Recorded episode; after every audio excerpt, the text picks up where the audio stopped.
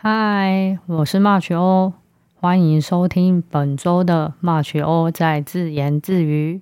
今天要跟大家分享的是，我也纠结过的职涯咨询师认证课程。如果你想成为职涯咨询师的话，你一定有做功课了。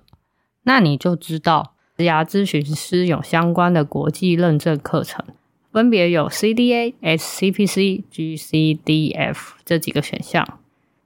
那一开始呢，其实我也是非常的纠结，因为我不确定这几个课程到底哪个才适合我。毕竟，呃，也是要花一笔费用去上这些认证课程。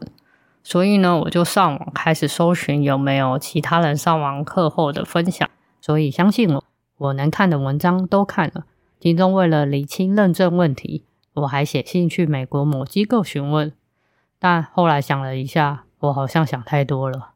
有点本末倒置了，嗯，所以我就回过头来认真想了一下自己爬过的文跟看过的心得，选了一个疫情过后又重新开放实体面授课的 CDA 职涯咨询师认证课程。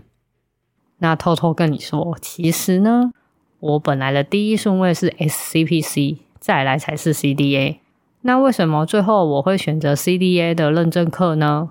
主要是因为我个人的原因，因为之前我在做澳洲的远端工作，所以基本上呢，我很习惯一个人的状态，那也很习惯上线上课程，而且我也还算蛮自律的。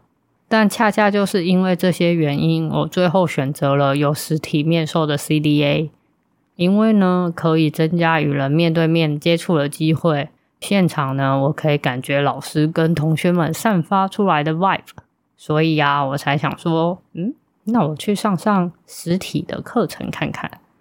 好啦，其实还有一个很重要的原因，就是我的亲密友人提议说，这次要不要跳出我的舒适圈，看看会不会发生什么有趣的事情呢？那我想想也是蛮有道理的。于是呢，开始了我的职涯咨询师培训过程。那今天就说到这喽，拜拜。